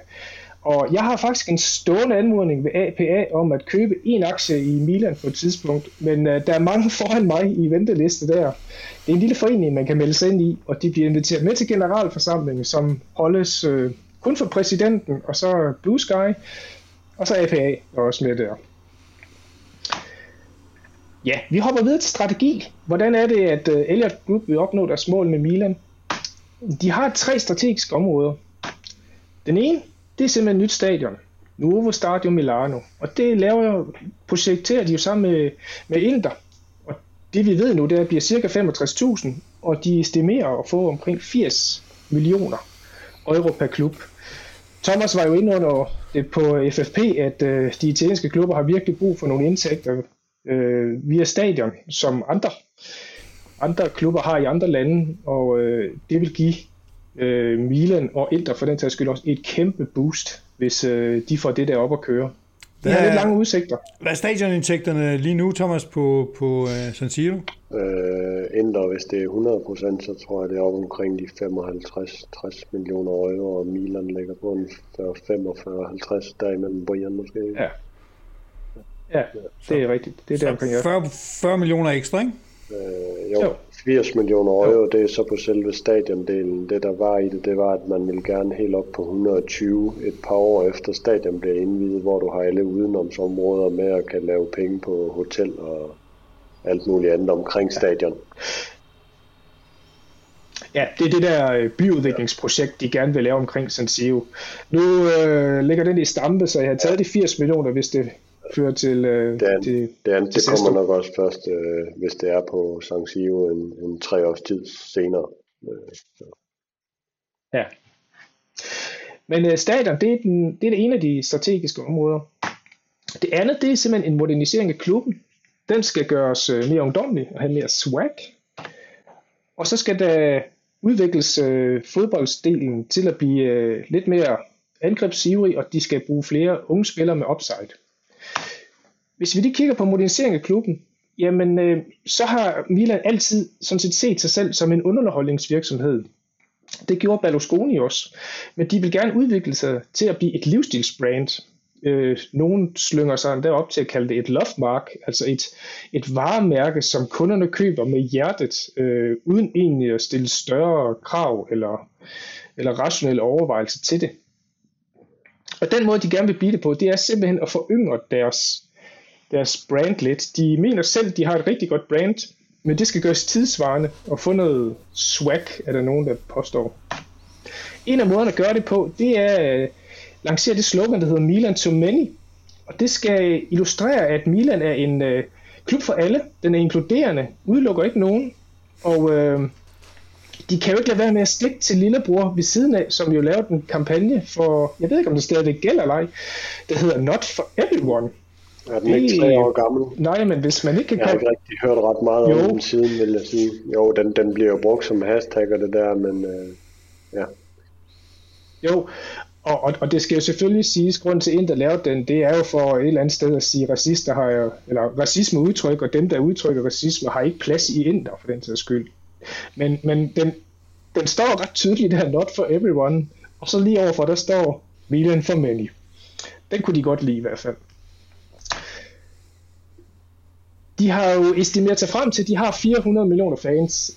Øh, det skal vi nok tage med et salt. De har i hvert fald mange fans, og det der er lidt øh, kernen i den analyse, de har lavet, det er jo, de, det er jo ikke alle de her sådan, millioner fans, som kan komme på stadion. Vi kan jo heller ikke, selvom vi elsker vores klubber, komme på stadion hver søndag. Så øh, Milan vil meget gerne prøve at engagere dem via digitale medier. De laver forskellige tiltag, og noget de lavede i sommer, det var en digital sommertur, hvor de havde spillere, der sad og interagerede med, med fans. Det var specielt i kinesiske marked, hvor der var sådan et helt univers, hvor øh, det illustrerede eller simulerede, at Milan var på besøg i Kina på det. De er også gået sammen med en masse kendte og trendsættere til at gøre købestærke unge interesseret i, i øh, Milan. Og det er ikke nødvendigvis nogen, der er interesseret i fodbold. Det er specielt i USA, og det er derfor, de har engageret en, en, øh, person som JC. Jeg ved ikke, om man kan se det på billedet, men han går i sådan en uh, Milan tracksuit. Der er også Alicia Keys, DJ Khaled, som er med til at uh, promovere deres tøj og deres livsstilsbrands. Og uh, gør det simpelthen interessant for det amerikanske marked. Endvidere så vil de også gerne udvide fanbasen med, uh, med en masse unge, og det er specielt den der 15-30-årige generation, de har fat i. Det er som egentlig dem, der er på TikTok, så der er de også ved at være meget til stede. Det minder mig om, om i hvert fald to ting. Det ene er, at øh, som også øh, den store leder af den europæiske Superliga, han var jo også inde på det her med det, og foreslog kampene skulle være dårligt kortere, og jeg ved ikke, hvad det var for nogle ting, der kom fra Perez. Men, men det andet, som det minder mig om, som er mere seriøst, det er jo, at når jeg kigger for eksempel på Juventus, og jeg kigger op imod de klubber, som man gerne ville konkurrere med, så er det de kommercielle indtægter, som fuldstændig mangler. Altså, forskellen i kommersielle indtægter på, på øh, Barcelona, Real Madrid, Bayern, United og så Juventus, det er simpelthen de 150-200 millioner, som Juventus ikke har. Øh, og, og, og, og der må man bare sige, der har, der har de formået at, at lave en helt anden kommersiel strategi, og der skal, hvis, hvis vi nogensinde skal blive til noget i Europa, og med, vi mener er europæiske eller italienske klubber, så skal man tjene flere penge på den her måde, ikke? Jo. Og noget af det, de kigger i, det er jo også en lidt mere robust kommersiel strategi, fordi at selvom Milan jo ikke nødvendigvis kommer til at vinde øh, Scudettoen de mange år, øh, jamen så kan det jo godt være, at man stadigvæk vil identificere sig med det her brand og, og gå i den tøj. Det er jo det, engelske klubber er pokkers gode til. Altså, det er jo det er utroligt, at Arsenal er så tydelig, bare i Danmark og alle andre steder, øh, selvom de jo i princippet ikke har vundet noget, eller, eller har gjort noget særligt de, de seneste år, så fylder de bare meget i, i mediebilledet rundt omkring. Den sidste, øh, en af de sidste ben i øh, den der sådan, modernisering af, af Milan, det er jo selvfølgelig Milan Studios. Og øh, Kasper Stylsvig, han er helt øh, klar på, at det skal give mere omtale, og det skal give mere brandværdi, og det skal det gøre også i perioder, hvor, hvor klubben ikke nødvendigvis har sportssucces. Så skal den blive ved med at spytte det gode budskab ud om, om Milan og Milan to many. Den anden del, det er fodbolden. Og øh, der har de lavet en ret ambitiøs strategi, der skal bringe omkostningerne under kontrol, det vil sige ned, samtidig med at præstationerne de skal hæves, og det skal ske med øh, angrebsfodbold, det skal ske med presfodbold, og det skal ske med unge spillere, og det skal ske med øget dataanalyse i rekruttering. De har kigget lidt på Moneyball, tænker jeg, set filmen og, og læst bogen, og, og brugt nogle af de der elementer derfra. Hvis det er derfra, de har fundet Manjang, så, øh, så bliver man jo nødt til at lette på hatten, ikke? Jo. Altså, de, øh, de har sådan en grundlæggende tommelfingerregel om at rekruttere spillere på op til 23 år. Og det gør de jo for at nedbringe lønningerne, og så også øh, investere deres øh, investeringsrisiko i den spiller. Og det gør de jo fordi, at disse yngre spillere, de har en upside. Altså, de har potentiale til at overgå forventningerne, de har kortere skadesperioder, de er ikke så dyre, og de kan stige i værdi, eller hvis de nu ikke passer ind i Milan, så kan de blive solgt videre, fordi der kan godt være andre klubber, der kan få rigtig gode spil ud af dem, men Milan kan sagtens få en øh, økonomisk gevinst ud af det. De har også et øh, vejledende lønloft på maks 3,5 million, og øh, den er vejledende, fordi den er blevet fravedt i særlige tilfælde. Det er alderskriteriet for øvrigt også, men øh, de har den alligevel som udgangspunkt, når de er ude og kigge efter spillere. Men den strategi, den har jo så også medført nogle hårde prioriteringer. Og det er jo til dels derfor, at Donnarumma, Hakan og Kassi jo ikke er i klubben mere. Eller Kassi er selvfølgelig, men han er jo langt hen ad vejen på vej til Barcelona, forlyder det jo. Så det er jo en, øh, det er en strategi, de holder fast i, men det er også en strategi, som måske giver nogle smertefulde exits nogle gange. Vi kommer til at se en del folk på fri transfer i løbet af næste stykke tid. Ja, og det tror jeg helt sikkert, at øh, det er det er dataanalyseafdelingen og øh, den smukke mand Maldini der, det sidder de og venter på. Fordi at de, øh, de har en stor statistikafdeling, der sidder og kigger på øh, en masse spillere, specielt i Frankrig, og øh, også de, øh, de lavere liga der. Og de har udsendt scouts, som øh, laver en vurdering, og de to ting kombineres til en analyse og et dossier på en, øh, en spiller. Og når den spiller ser attraktivt ud, så kobler Maldini sig på, tager kontakt og øh, snakker ofte med spilleren og spillerens familie. Og så mange af de der spillere, som Milan har hentet, de jo har sagt der, jamen, hvem kan sige nej til Maldini? Der er noget x-faktor der, som øh, hjælper klubben til at få nogle af de her talenter, som de gerne vil have fat i. Ham, der står for det andet arbejde der med data og analyse, er det, er det ham der Moncada, Moncada som jeg samtidig har set nævnt? Ja. Ja. Ja, Jeffrey Moncada, han kom fra AS Monaco, og har efter sigende et kæmpe datasæt over øh, alle franske spillere i de, de, de, de tre øverste ligaer. Det er jo derfor, Milan henter mange øh, franske talenter. Når vi snakker om talentudvikling i Italien, det, så er det jo ikke fordi Milan ikke henter talenter. De er bare ikke italienske. De er franske. Vi går videre til organisationen. Øhm, jamen, øh, da Elliot de overtog, så smed de jo ikke kun øh, Jong Hong Lee ud. De smed også øh, Jong Hong Lees øh, ledelsesteam ud, og jeg tror, det for langt de fleste, så er det jo den der periode, den er jo glemt, men øh, det er godt nok lige at få den opridset. Vi har jo Fasone, og så har vi Mirabelli. Øh, de var ikke just succesfulde. De brugte mange penge, men øh, det kom der ikke rigtig noget ud af. Men øh, er ikke helt, øh, helt, helt, helt, helt samme wow-faktor på Fasone, som der var på øh, Maldini? Nej. Hverken, hverken, hverken navn eller udseende. På, alle parametre. Så fik jeg, vi også bare shamed ham. Fuldstændig. Men, men han var vel... Jeg tror, der var en Inter-fan. Jeg kan ikke huske hans navn. Øh, det er en, der med på Twitter, der sagde, at han synes ikke, han var et hit ved Inter øh, og forventede ikke, at han bliver ret god ved Milan. Og jeg tror, vi havde nogle diskussioner om, at jeg sagde, at der er erfaring der. Jo, det skal sgu nok blive godt. Jeg ved ikke lige, hvordan det endte, det, øh, men, men det lader vi stå usat her. Har Brian, øh, han kan sikkert ikke huske det. Hermed har Brian erkendt, Nej. at, at, jeg, Nej. at jeg en gang har, taget, uh, har set rigtigt. Ja. Ja, jeg, jeg, jeg, jeg tror desværre, jeg kommer ind på det en gang mere ja. i det her periode, men uh, vent du roligt på. Uh, Elliot har i stedet for indsat deres eget kompetente team, og det startede i, øh, i 2018 med Paolo Scaroni, en, øh, en erfaren erhvervsmand fra Italien, rolig, meget, synes jeg, elegant, meget øh, diplomatisk i hans fremtoning. Lige efter han kom på, en måned efter, der kom Maldini på, Og øh, det var jo sådan set øh, den store trykprøve på Elliots projekt. Kunne de få ham med, så, øh, så så det godt ud. Og det kunne de. Og det, han er en kæmpe gevinst. Derefter kom Gazidis på, og så kommer øh, chefscouten der, øh, Jeffrey øh, Mokonda, han kom også på i december 2018. Så kommer der en, vi kender. Det er jo Kasper Stølsvig. Han kom ind i foråret 2019.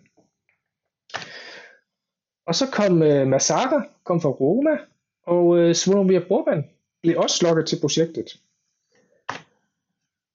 Og den sidste i det team der, det er jo så øh, Stefano Pioli, som kom øh, ind og blev øh, træner i oktober 2019. Hvis vi så lige fra 2019 skulle et halvt år frem, så var der jo noget kontrovers med en, øh, en vis her Ralf Rangnick, som øh, Gazidis havde udset skulle være den nye træner og manager og all over af, Milan, eller der AC Milan. Og det var, ja, det var den sportsledelse jo alt andet end tilfreds med. Og øh, Oban var så utilfreds med det, at han gik til pressen og svinede Gazidis til, og øh, det duer jo ikke, så, så han blev fyret. Så han er ikke øh, en del af det team mere. Han er dog stadigvæk Milan-fan, udtrykker han. Men hvis, hvis vi kigger lidt på, øh, over på Kasper Stylsvig, jamen øh, så har han i dag fået skabt 39 partnerskaber. Det skal siges, tre af dem var i forvejen, før han kom til. Men måske mere interessant er, at de 29 partnerskaber, de er kommet til siden august 2021. Så der er gang i hans afdeling. De er altså ude og, og lave nogle deals. Og det er der altså også øh, grundlag for, og det er der også behov for. Han har øh, været med til at hæve de kommercielle indtægter fra cirka 37 millioner i 20 til cirka 54 millioner i øh, 21. Og så er vi inde på det, du snakker om, øh, Ulrik også. Det er jo i virkeligheden ikke særlig meget. Selvom der, der er fremgang, og der, der, der er udviklingsspor, så er de jo langt, langt bagud. Ja, både Juventus og også Inter, men i særdeleshed de store altså top, top 5 klubber. Ikke? Og nogle af dem, som, øh, som jo egentlig ikke giver det hele store, Puma giver 15 millioner om året på trøjesponsor, og Emirates giver 10 millioner. Det skal lige siges, de to kom til i, hvor Milan lå og sejlede, og der var kaos over det hele. Der, der meldte de sig ind og sagde, at de vil godt være med og give det her. Men da enormt stor potentiale i nogle øh, større sponsorater for Milan. Man kan der. virkelig se... Uh, ja, man er ikke Inter, der lige har genforhandlet. Man kan virkelig ja. se den der effekt, der er, Måske. at du lige pludselig kommer i, uh, i Champions League uh, sidste sommer. Hvis 29 ud af 39 ja. partnerskaber kommer til, uh, efter du kommer i Champions League, hvor meget ens kommercielle indtægter også er uh, borget af Champions League-effekt. Uh, Øh, Milan, hvis de ligger på 54 millioner sidste år, så ligger de måske lidt højere i år, via at de er i Champions League. Det er faktisk ikke ret langt for Inter, der, der jeg tror kun det er en 15-20 millioner euro for Inter. Okay, ja. Ja, men det er jo en, det er en døråbner til det forjættede land at komme ind til øh, Champions League. Altså det er jo, lige pludselig er det meget nemmere at invitere sig selv til kaffe til nogen, der har nogle penge. Lige det sidste er, at uh, Milan har cirka 320 ansatte i dag. Uh, jeg mener, det ligger cirka niveau med Juventus, uh, som har lidt mere og lidt over, hvad uh, der er i Inter. Men det kommer vi nok ind på uh, på senere tidspunkt. Så kigger vi lige på uh, spillerne. Og så kan vi se, uh, siden 2018, så har disse spillere forladt AC Milan. Og læg godt mærke til den, for der er altså bare guldkorn undervejs der. Vi kan jo alle huske øh, Borini, Ricardo Rodriguez, øh, Duarte, Paqueta og det. Og så senest, ja, nu har jeg jo lige sagt, at øh, kan sige, han har forladt, øh, han er jo stort set ud af døren. Men der er rigtig mange, der har forladt Milan. Og så er disse spillere kommet til i stedet for. Ikke så mange, men dem, der er kommet til, de er i hvert fald billigere. Og øh, Siden 2018, så har øh, Milan reduceret deres spillerløn med cirka 40 millioner. Det er ren spillerløn. Der er ingen afskrivning trænerland. Det er spillerløn brutto. Og det er jo lidt fascinerende at kigge på. Og så er næste spørgsmål, jamen hvad har det så givet af resultater på banen? Og så hopper vi lige videre til taktikken. Jo. Milan vil jo gerne spille med det her sådan, øh, progressiv angrebsfodbold med vertikal opspil og pres, og det gør de jo oftest i en øh, 4-2-3-1 formation. Og øh, det er det er et spil, som Pioli han har øh, fået inspiration for fra Bayern München. Han synes, det er nogle af dem, der spiller den bedste fodbold, og øh, det er den retning, han gerne vil gå i. Men hvad har de her nye spillere så egentlig resulteret i? Jamen, hvis vi kigger fra 2017-2018, så er Milans øh, gennemsnitlige point per kamp steget fra 1,68 til 2,2.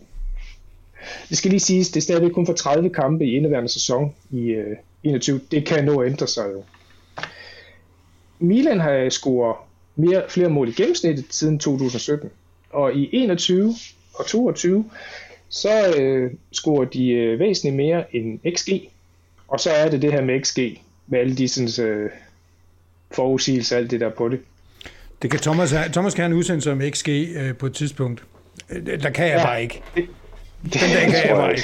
faktisk selv, jeg... Den må vi have på. Øh, Brian, jeg har lidt spørgsmål til den der taktik øh, og strategien. Øh, hvor, hvor meget er den defineret også ned igennem mm. årgangen? Er det en, du har det helt ned på Giovannili og Primavera og de hold her?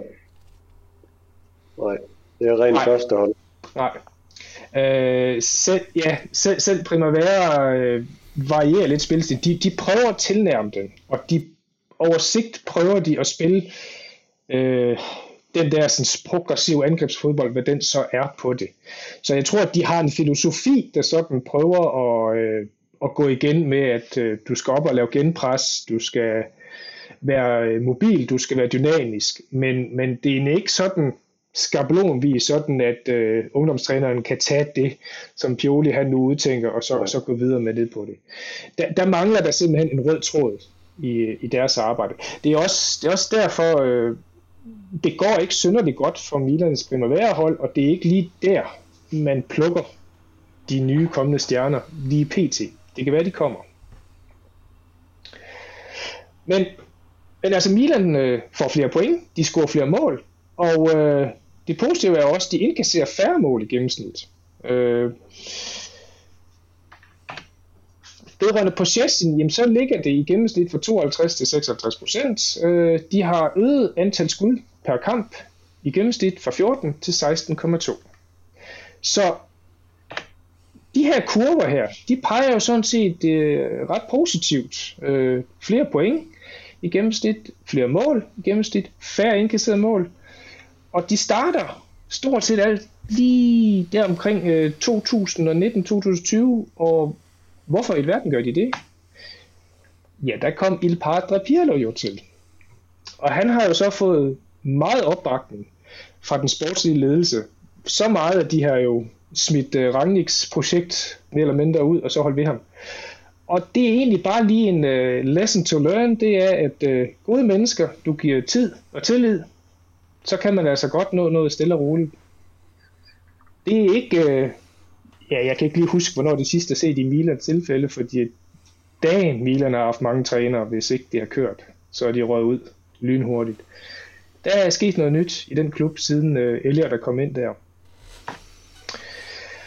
Så hopper vi videre til resultaterne.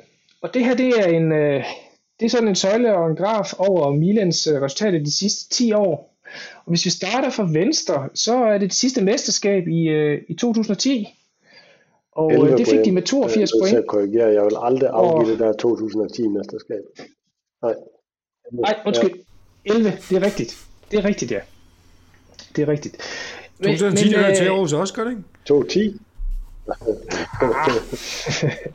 Vi kræver hvad som helst lige for tiden. Ja, ja. Men ellers får man heller ikke noget. Men altså, Milan kommer ind i en rigtig, rigtig øh, dårlig periode, som øh, finder sit lavpunkt der i, i 14-15, og så kravler de langsomt op, men det bliver ikke helt vildt godt. De ligger på de der 5-6 pladser der. Men så i øh, 1920, så starter raketten sgu igen der. Øh, de øh, slutter på en 6. plads der, men året efter i øh, 2021, så kommer de op på anden pladsen med 79 point. Og øh, her i øh, 21-22 PT efter 30 kampe, så ligger de nummer 1. Og det, jeg synes, der er lidt interessant at kigge på, det er, at de har 66 point efter 30 kampe, hvorimod de i 1920 havde 66 point for 38. Så øh, der sker en, øh, en kraftig udvikling i Milans spil og deres øh, pointhøst. Hvad så rent øh, på, hvad det hedder, kroner og øre? Det er jo også det, som Elliot ser i. Jamen, det er jo så regnskaberne går tilbage, og øh, ja, det er vel egentlig, Milan har kørt med kronologisk underskud, så langt øjet rækker, og øh, har virkelig haft øh, meget lave indtægter. Der er lige en lille kuriositet i øh, 16-17. Det er kun et halvårsregnskab, og øh, det regnskab blev lavet et år efter øh, 16-17. Det var da Elliot overtog, så skulle de lave regnskab for Junghorn Lee, så de lavede halvårsregnskab og ændrede regnskabspraksis der. Derfor ser det lidt mærkeligt ud. Men det, der er interessant, det er egentlig øh, 2021, hvor Milans indtægter begynder at stige igen, og de fik halveret deres øh, kolonormt store underskud på minus 192 i øh, 1920, men øh, og fik det reduceret til cirka minus 96 millioner i 2021, og forventning er, at det bliver minus i år, men nok en halvering omkring 40-50 millioner minus. Det interessante var, at da de leverede et halvårsregnskab her for ikke så lang tid siden, der havde de et plus på 3 millioner. Det var der ikke mange, der har set komme, men der ligger også en indgangssalg af Casa Milan. Det er, noget, det er noget af en kur, det er ikke fra minus 200 til minus 100 til minus 50, og så kan man øh, ekstrapolere hele vejen ned til 0, ikke? Øh, året efter. Øh, samtidig med, at man faktisk bliver bedre på banen. Så er det, det det, det, indtægter de... primært, eller er det en kombination både af indtægter og færre udgifter, ikke? Det, det er kombinationen. Det er meget, meget, eller det, det er færre lønudgifter til spillere blandt andet. Og så er det jo selvfølgelig flere kommersielle indtægter, og det er jo også øh Champions League indtægter. Der kommer ja. jo lige 50 millioner til det der. Jeg sagde tidligere, at Elliot de gerne vil øh, sælge Milan for ja, i hvert fald over 1 milliard euro. Øh, indtil 21, så har de i hvert fald brugt øh, 746 millioner kroner på klubben. Men kunne de få omkring over 1 milliard, så er det også en pæn forretning på den investering, de har gjort der. Samtidig med, at de har gået med og se god fodbold. Det skal man også tage med. Men der er altså nogle ting, hvor klubben stadigvæk bærer rundt på, øh, på, på lidt en dårlig ting. Det her det er en estimeret værdi af klubben. Det er Forbes, der laver den opgørelse, og man skal ikke tage den for præcis eksakt værdi, men øh, den har øh, to gode ting. Den ene det er, at den er over tid, så man kan se en udvikling, plus at man kan sammenligne den op mod andre klubber. Og den røde, det er Milans estimerede værdi, og øh, det er jo ikke rar læsning for, øh, for Elliot, fordi at den falder sådan set over tid, til og med 20. Og samtidig så kan man se, at øh, Inter, det er den blå, den nederste stiplinje, den stiger. Og Juventus, den sorte, øverste stiplinje, den stiger kraftigt. Så det er jo ikke fordi, at udviklingen står stille for andre klubber, men for Milan er den gået lidt nedad. Og det samme gælder faktisk for brand value. Nu nævnte jeg under strategien, de meget gerne vil have et mere ungdomligt brand og have swagger det. Og det er, det er også nødvendigt, for igen, den røde står stort set stille og er meget lav. Hvorimod Inders og, og Juventus' den er sted og taget godt af sted det betyder noget at vinde noget. Man kan lave lige så mange gode historier og så mange kampagner med JC og land, men uh, winners talk, må man bare sige. Heldigvis efterhånden, ikke? Og det er ikke bare af, af cirkus og TikTok, men det faktisk også betyder noget, at man kan spille fodbold. Interessant. Ja. Jeg tror måske, som lige afslutning på den aller sidste slide der, mit gæt er, at Milan vil få et hop i 21, ikke? 21, den sluttede i 20, 21-22 er jo der, ja. hvor man ligesom øh, begynder at komme i live igen, ikke? Mange af de ting, vi har set indtil nu, det har jo også været tiltag, der skulle rulles i gang. Så jeg tror på et eller andet tidspunkt, vi vil se en catch-up-effekt. Øh, de her sådan, tiltag skal udbredes, og så får de en kommersiel værdi. Kommer der en titel på Milan, om det så er Scudetto eller det er Coppa, så hjælper det også, for det er med til at forstærke den her historie på det. Men øh, hvis jeg lige skal opsummere, så vil jeg sige, at alle de her sammen med Maldini, Gassidis, Pioli og alle de andre, de har simpelthen forventet AC Milan. De startede en ny positiv cyklus. Jeg synes, og nu kommer jeg til det, øh, på dit spørgsmål. Øh, jeg synes, de er en gave til Milan. Jeg synes, deres kølige blik for at få en forretning ud af det, har øh, virkelig gjort godt. Øh, og jeg synes, der nu der er der sammenhæng mellem strategi, organisation, taktik og resultaterne. Deres mål er jo, at Milan bliver selvbærende, men de er jo sådan set ved at øh, træne eller undervise Milan i at blive det, samtidig med at de holder hånden under, under den her sådan, kvinde, der, der skal lidt på, på egne ben nu, som, som er lidt usikker. Og jeg synes, de arbejder med tålmodighed, de arbejder med ro og retning og har dygtige personer. De reducerer udgifterne samtidig med, at, at præstationerne bliver hævet, og det gør interne også. De er villige til at afvise strategierne, hvis det giver god mening. Når jeg kigger på det udefra, så, så er der bare en rigtig god stemning i klubben. Og noget af det, der ekspicerer det, det er jo den der Piolis on fire, der bare kører altid efter kampe, før kampe på stadion, når de er ude at spise. Altså, der, der er et eller andet ungdomligt vibe over det der, og selv øh, Il Padre, han er jo med på den og sidder og, uh, og ja, I synger om mig, ikke? Altså, men der er et eller andet fest om det, der er noget sammenhæng, der er glæde nu. Tilskuerne kommer, og Kurve Syd, de, øh, de bakker op om det, og de viser deres mægtighed med flotte tifos igen medierne, de skriver igen om Milan, og de skriver positivt. Det kan være, at uh, de positive vibe uh, fra Inter-tiden, den er kommet over til, til Milan nu. Det kan være, at vi skal snakke om det en anden gang. Men når vi så nu... Uh, når vi nu snakker om alt det positive, og solen den er ved at, at stå op i baggrunden her, så, så må man jo også bare sige, der er jo ikke vundet en skid endnu. Øh, og de har jo heller ikke opnået noget. Der er stadigvæk et stykke vej til mål. Så øh, de er godt på vej men øh, der skal arbejdes videre på det. Fantastisk, fantastisk, super, super spændende. Øh, det er jo, der er jo nogle interessante ting her. For det første, sådan, øh, den her positive stemning, det ved vi jo alle sammen, at når man øh, går fra at være underdog til lige pludselig at levere lidt, så kommer stemningen med en. Jeg kan huske det fra tidlig Conte og fra tidlig Agnelli version 1. Øh, Thomas kan helt sikkert huske det fra Conte og måske også de første sommerdage med Inzaghi. Men så når på tidspunkt kommer forventningerne, og du kan se Thomas, hvor bleg han er derovre nu, ikke? De skal vinde i år. øh, og, og de får det at vide hele tiden i den italienske presse og øh, så videre. Så, så det bliver også det bliver spændende at se, om Milan kan holde til den slags ting. Ja. Og, og så det næste spørgsmål, det er jo så, hvor meget af det her er Milans der har styrket sig, og hvor meget er det, at øh, Juventus jo er faldet helt væk, og, og øh, Mila eller Inter har en off-dag, og vi ved, at Atalanta aldrig vinder noget, ikke? Jamen, det er en kombination. Det er en kombination. Øh, jeg synes, Milan har et godt bundniveau, og de har hævet deres niveau. Ikke, øh, ikke, ikke revolutionerende meget, men, men de har i hvert fald lagt til, og jeg, mit bud vil det være, at der kommer der plus 5-10 point øh, i forhold til sidste sæson på det. Men der ligger også der i det, at specielt Juventus, øh, for at gå op i år, Atalanta, som vi har snakket om før, er heller ikke et, øh, et nødvendigvis en stor, stor match på det. Men, men Milan har jo så også vundet over henholdsvis Inter og Napoli her i forårssæsonen. En dem med skadespiller ude. Så de har fundet en modenhed, de har fundet en, en, øh, en god modus for at gå ind til de her kampe og få et resultat ud af det. Det var de ikke gode til sidste år. De, de kunne spille fantastisk, og de kunne jo spille ind og ud af banen, og så vinder Inter alligevel 3-2 på øh, kynisme og professionisme og bare dygtighed. Ikke? Øh, det samme. Vi har ikke formået at vinde over Juventus endnu, fordi der har jo ligget lidt i det der, øh, der er de gode til at pakke sig ned, og så komme ind og, og det.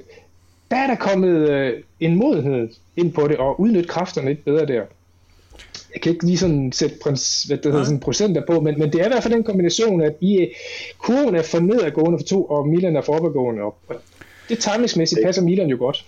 Thomas, hvad kommer, hvad kommer til at knække det her øh, projekt, som, øh, som Elliot og, og Brian har øh, uh, sat i søen? Den vil jeg gerne kunne svare helt klart på. Øh, nej, men jeg synes bare, når jeg ser Milan udefra, at der er bare det rigtige mix, øh, og så er der sammenhæng mellem øh, strategi, ejere, som Brian også siger, og så det, der sker på banen. Det der med, at der er nogle ejere, der bare har penge, som overlader ansvar til en ledelse, der får handlefrihed inden for nogle rammer, og bare kan scout rigtigt efter, hvad træneren gerne vil have. Der er den der røde tråd igennem det der arbejde. Og så mixet er der bare i, at du har nogle unge spillere, du har fået ind relativt tidligt på en, på en billig løn. Men de passer ind i spillestrategien. Unge spillere med presfodbold, der er sultne og vil fremad. Øh, Theo, øh, Tomori, Tonali, Benacer, Leao. Jeg synes alle de der, den håndfuld spillere der, de har bare noget x-faktor. Øh, og så har du lige den der erfaring, hvor alle har trådt til, når det har knæbet mest. Du har Kjær, der var stabilt indtil han bliver skadet. Øh, så har du Zlatan i efteråret, og så kommer Giroud bare her i foråret, og så slår til, når at han skal slå til. Så det er det der mix imellem øh, ungdommen mod øh, og erfaring. Øh, jeg synes, de har ramt rigtigt. Så kan det godt være, at der er nogle, øh, nogle andre hold, øh, Juve og Atalanta, som I siger, der er der så øh, underpresterer lidt i forhold til, hvad vi havde forventet. Men, øh, men hvad der så skal knække det, altså jeg, jeg er da selv spændt på Milan, øh, hvis de eksempelvis øh, vinder øh, Serie A for Scudetto, og der kommer lidt pres på, og der kommer også, der begynder også at komme noget bud på nogle, øh, på nogle spillere, de har. Øh, hvor lang tid kan man blive ved med at fastholde det der lønmaks øh, for de fleste spillere, og så have en to-tre stykker, der bliver aflønnet lidt højere. På et eller andet tidspunkt, så, så bliver der jo noget pres for, at den kurve skal knækkes. Øh, og så er spørgsmålet jo, om en scouting-strategi, at man kan blive ved med at finde den nye Kalily, finde den nye øh, øh, øh, Tomori. Øh, man har været rigtig god til at finde nogen, der er billige, også på nogle lån og nogle optioner og noget. Øh, og hvor lang, tid, hvor lang tid kan man blive ved med at ramme rigtigt der? Øh, det, det bliver spændende at se. Ja. Jeg tænker også, der er to, som... Øh... Der forsvandt Thomas. Men det er også okay. han fik sagt det, han vil sige. Han fik sagt det, han vil sige, ja. ja. Men det er... Jeg tænker også, der er to, der, der, der, der er to ting, som kan knække projektet her, hvis man skal sige det på den måde. Den ene, det er, som Thomas siger, at man bliver overhalet af sin egen succes. Mm-hmm.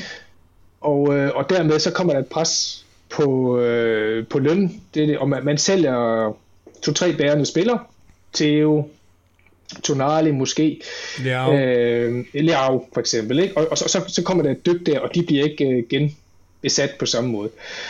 Det er den ene af dem. Den anden, det er, det er hvis, øh, hvis Elliot lige pludselig finder ud af, nu, nu er der sgu en eller anden, øh, nu er de ud af det her. Det gider de ikke. Øh, de, de modtager et øh, bud på, på 900 millioner for, for Milan for en eller anden Saudi øh, eller noget andet, og, siger det, og så kommer der en helt ny ledelse ind, der vil noget helt andet. Ja. Og så giver det igen uro i klubben, og med alt det, der ryster ned af på den måde der. Ja, ja så, og så skal de ud og lave nogle signaturkøb og noget ditten og noget datten, og så, ja. så er det bare Ragnarok i stedet for ja. kontinuitet, ikke? Fordi at Elliot har en udløbsdato i Milan. Det er jeg helt overbevist om. Det har, det har de selv sagt. Det kan man sige, det har Agnelli ikke. Det er bare et spørgsmål om at få flere aktionærer til at flyve nogle flere penge i det. Og øh, Sønning, jamen, de virker ikke til at ville forlade Inter forløb. Altså, om det er 10 år, jeg tror, at de har sagt et langsigtet projekt af 100 år. Det ved jeg ikke, om det er sådan en kinesisk, øh, kinesisk befindelighed, eller det er om tre år. Men, men, men, øh, men vi ved, at, at, at Elliot på et tidspunkt vil ud af det her. Men, men jeg tænker jo, håber i hvert fald, at dem, der så køber det, de køber jo det her projekt og vil føre det videre på en eller anden måde med en, en, en ny fane eller et eller andet. Jeg tror, at vi har, vi har, vi har talt langt mere, end vi havde aftalt, øh, og det er jo ja. også fair nok. Øh, det var spændende, og vi har ikke, indtil videre ikke spillet andres tid end vores egen. Nej. Øh, så, så hvis der, hvis der er hvis der nogensinde er nogen, der kommer til at høre det her, eller se det her, så kan de jo selv spole, hvis det skal være. Apropos ja. få fat i os, og sådan nogle ting. Øh, vi har fået lavet en øh, Twitter-account. De tre senatorer. Find os derinde. Fortæl os, øh, at det var helt vildt kedeligt, eller at det var rigtig, rigtig godt, og specielt primært er der nogle ting, man gerne vil høre fra folk, som har til sydenladende næsten 100 minutter til at fortælle om uh, FFP og uh, Milan. Uh, ja. Det vil jeg synes var en rigtig god idé. Jeg vil sige tak til dig, Brian. Det var helt fantastisk. Jeg synes, der er noget urimeligt pres, der bliver lagt på den næste, så det må være, det må være Thomas, der er den næste. Er det noget med interister, de er altid performerne og pres på, det synes jeg ikke, at de har set de sidste to den her, den her, den kan du ikke stå nede i boksen og forsvare vel hjem, vel? Og håbe på et billigt straffe. Der bliver du nødt til at komme frem i bussen. Jeg kan ikke lave en allegri kopi. Nej. Det er kun én kamp, der lykkes. Lige præcis. Okay. Jeg kan muligvis til sidst, men vi er jo, jeg er jo ved at være underdog i det her. du kan få skabelonen, så putter du bare copy-paste eller et eller andet. Ja, lige der. præcis. Ja, ja, men der var lidt mange detaljer, synes jeg. jeg vil Ja. heldigvis genbruge en, øh, en, øh, en enkelt øh, figur eller to. Ja, ja. Ja, men jeg har jo heldigvis en anden historie øh, om øh, storhed og forfald, men det kan vi tage, når det bliver min tur. Skal vi sige, Det er øh, den, den uh, strategy eats culture for breakfast, eller er det omvendt? Ja, at, øh, og så er der vel også lidt øh, overmod om, at man, øh, man rækker ud efter noget, som man nok ikke kunne nå alligevel. Ikke? Ja. Men øh, det tager vi, når vi kommer så langt. Øh, sidste ord fra, fra nogen af jer. Thomas? Undskyld for i går, er det det, du vil sige? Den, øh, den, den får jeg svært ved at få over tungebåndet. Jamen altså, øh, vi har jo vi har lidt en idé om, hvad det er, vi gerne vil snakke med, men folk de øh, skal bare fange os på Twitter og, og række ud, øh, hvis der er et eller andet, der går... De lige, øh, de lige kommer i tanke om, ellers vil vi jo bare snakke om Calcio i Italien øh, siden sidst, hvordan det går i Europa, tage en klub op med den strategi, ligesom Brian i dag med Milan, øh, og ellers bare øh, join ind med, med ting, der er relevante lige i tiden i Italien og italiensk fodbold. Øh, Ulrik, du har også sagt til mig, at jeg må godt øh, få et lille minut eller 10, hvor jeg lige øh, fortæller, hvorfor det er, at de bliver behandlet dårligere i medierne Juve og, Juve og Milan. Øh, og den, den ser jeg især frem til. Ja, Men ellers så... der, var, øh, der er så 200 snakker vi- minutters rant. Ja, Ja. Ah, Men vi kan jo sige generelt, så har vi også snakket om at tage nogle måske mere øh, kontroversielle øh, emner op. Altså, vi er jo ikke forpligtet mere end vores egen øh, personlige øh, moral og god opførsel og det. Men der kan jo være ting, vi irriterer os over hver især ved Calcio, ved tv, andre ting øh, til det her. Og det kunne sagtens være, at det gav grundlag for en øh, 20 minutters rant præcis. på et eller andet der. Det må vi se. Men jeg, jeg synes i hvert fald, det har været sjovt det her, øh, og øh, jeg tror, vi kommer til at gøre det igen på et tidspunkt. Nu mangler, øh, om det er så øh, lidt øh, hokus pokus for at få det til et produkt, som ender ude på folks telefoner eller på YouTube. Øh, det kommer måske lige til at tage et par dage. Men øh, indtil da, så, øh, så lad os øh, sige tak for i dag. Det var super hyggeligt, og tak for FFP fra, fra Thomas. Det var fornemt, og Brian selvfølgelig for den store Milan gennemgang. Tak lige måde. Ha' det godt. Hej. snakkes. Og hej. Ha' det godt.